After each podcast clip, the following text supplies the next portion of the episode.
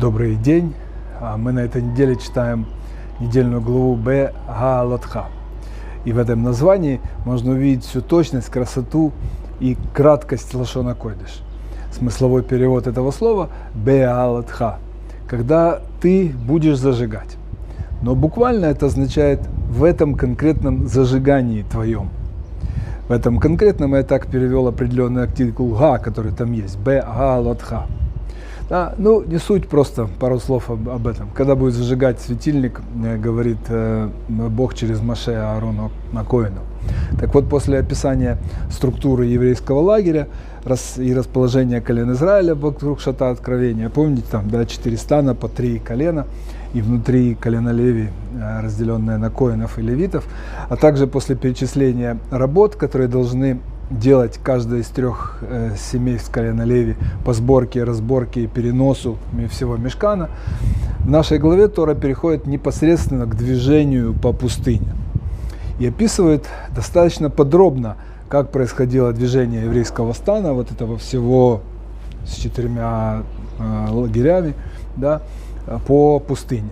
И вот как бы там сказано в недельной главе, Э, здесь подробно, и я хотел бы э, процитировать также э, подробно достаточно длинный кусок, но попрошу вашего внимания. Итак, и в день, когда шатер был установлен, и облако покрыло шатер свидетельства, а с вечера зарево, подобно огню, появлялось над шатром до, до самого утра.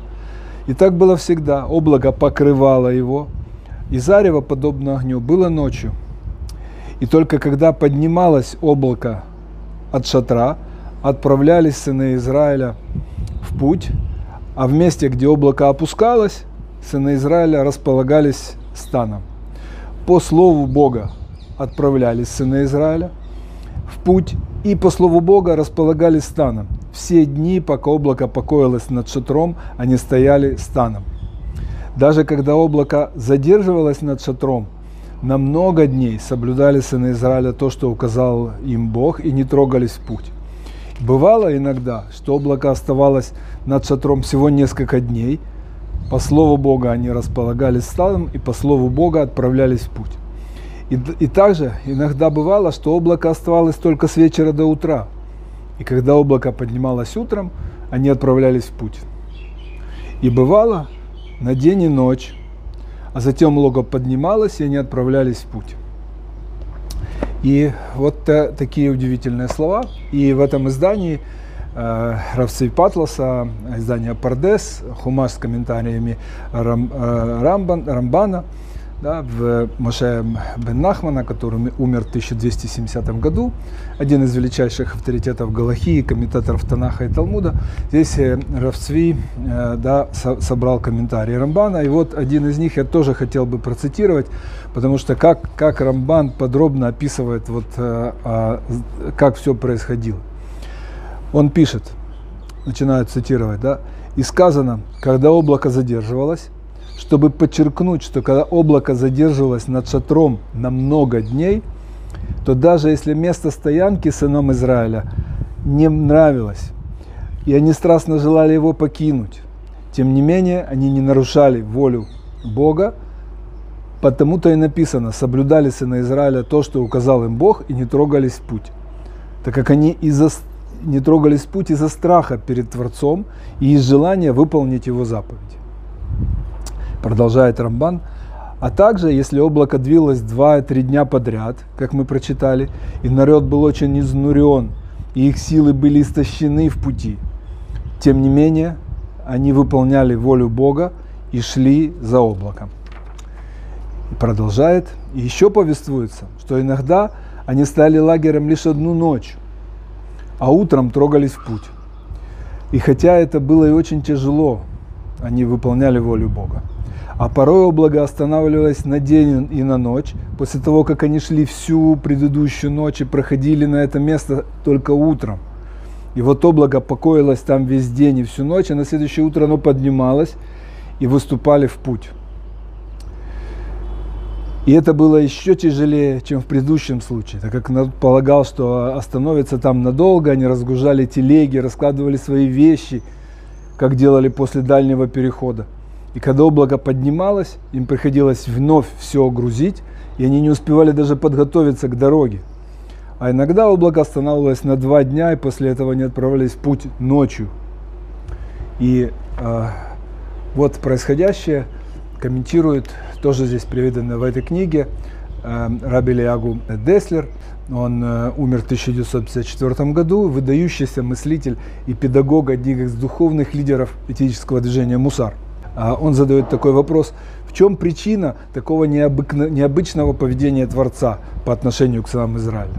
Ведь может показаться, что он, не дай Бог, издевался над ними. И объясняется, что это было необходимо, чтобы приучить их к ярму Торы, то есть беспрекословному соблюдению Торы и заповедей выполнению воли Бога. И говорит еще Раф Деслер, и в этом и заключается урок для всех поколений. Ведь тот, кто надеется служить Всевышнему только в тишине и в покое, со всеми удобствами, совершает серьезнейшую ошибку. Лишь после того, как он приобретает способность нести тяжелое бремя заповедей, даже в самых крайних жизненных обстоятельствах, для него станет возможным полное принятие Торы, Торы Каббалат э, Тора. Рав Деслер вслед за Рамбаном обращает наше внимание на то, что все наши 40-летние странствия по пустыне были для одной цели – приучить нас беспрекословному выполнению воли Бога. Никакие жизненные ситуации, неприятные, ни неприятные, не должны приводить нас к тому, что мы можем себе позволить не выполнить волю Бога. А значит, оказывается, такое отношение к воле Бога не приходит само по себе. Значит, нечего этого ждать, что оно так себе свалится нас вперед, спустится. Оно воспитывается, и к нему нужно приучать и себя, и детей, как приучал нас в самом начале нашей еврейской истории сам Бог. И как видно из примера в нашей недельной главе, приучать нам нужно чисто конкретно, через «не могу». И очевидно, ему, высшему разуму, виднее. Ведь одними приглаживаниями нас, человеков, обладающих свободой выбора, и яцарара, злым началом, да, невозможно приучить к порядку, к системе законов, установленных им, хозяином этого мира.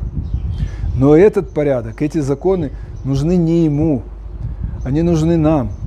И Он приучал нас тогда и приучает нас до сих пор к исполнению своих законов сегодня для нас, ради нас. И наша задача проста – привыкнуть, научиться соблюдать Его законы для себя, для своей жизни сегодня. Ведь нам нужна на наша вечная жизнь, на следующем ее этапе, качество и уровень которой мы зарабатываем именно сегодня. И Он, благословен Он, он хочет, чтобы мы этого этапа будущего мира достигли и получили заслуженное удовольствие от вечной жизни. И это удовольствие, как учат наши мудрецы, будет несравнимо ни с одним из удовольствий этого этапа жизни. Ведь каждый знает, что даже сами крутые удовольствия – это духовные удовольствия.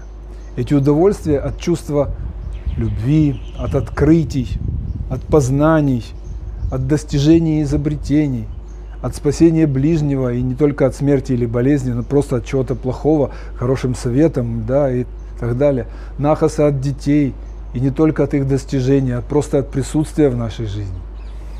Ведь ни для кого не секрет, что удовольствие от открытий выше удовольствия от приобретений. И удовольствие от познаний круче, чем удовольствие от обладания – но даже крутые духовные удовольствия, которые гораздо круче материальных, являются лишь жалким подобием тех больших настоящих удовольствий, которые ожидают нас в, в, будущем, э, в, в будущем. И высшее добро просто хочет нам этого добра. Так давайте продолжим, а кого-то я призываю начать стремиться и получать духовное удовольствие, наполнять им свою жизнь, и в первую очередь удовольствие от близости к Богу, приходящее через выполнение Его заповедей. Желаем, желаю всем стойкости и стойкости сейчас украинской армии на сложном этапе войны сегодня. Желаем не пустить дальше эту рашистскую орду на украинскую землю. Пусть быстрее закончится война э, победой. И нашу работу на духовных фронтах за нас никто не сделает. Брахавы от слаха, благословения и удачи. Остаемся и дальше в поисках смысла.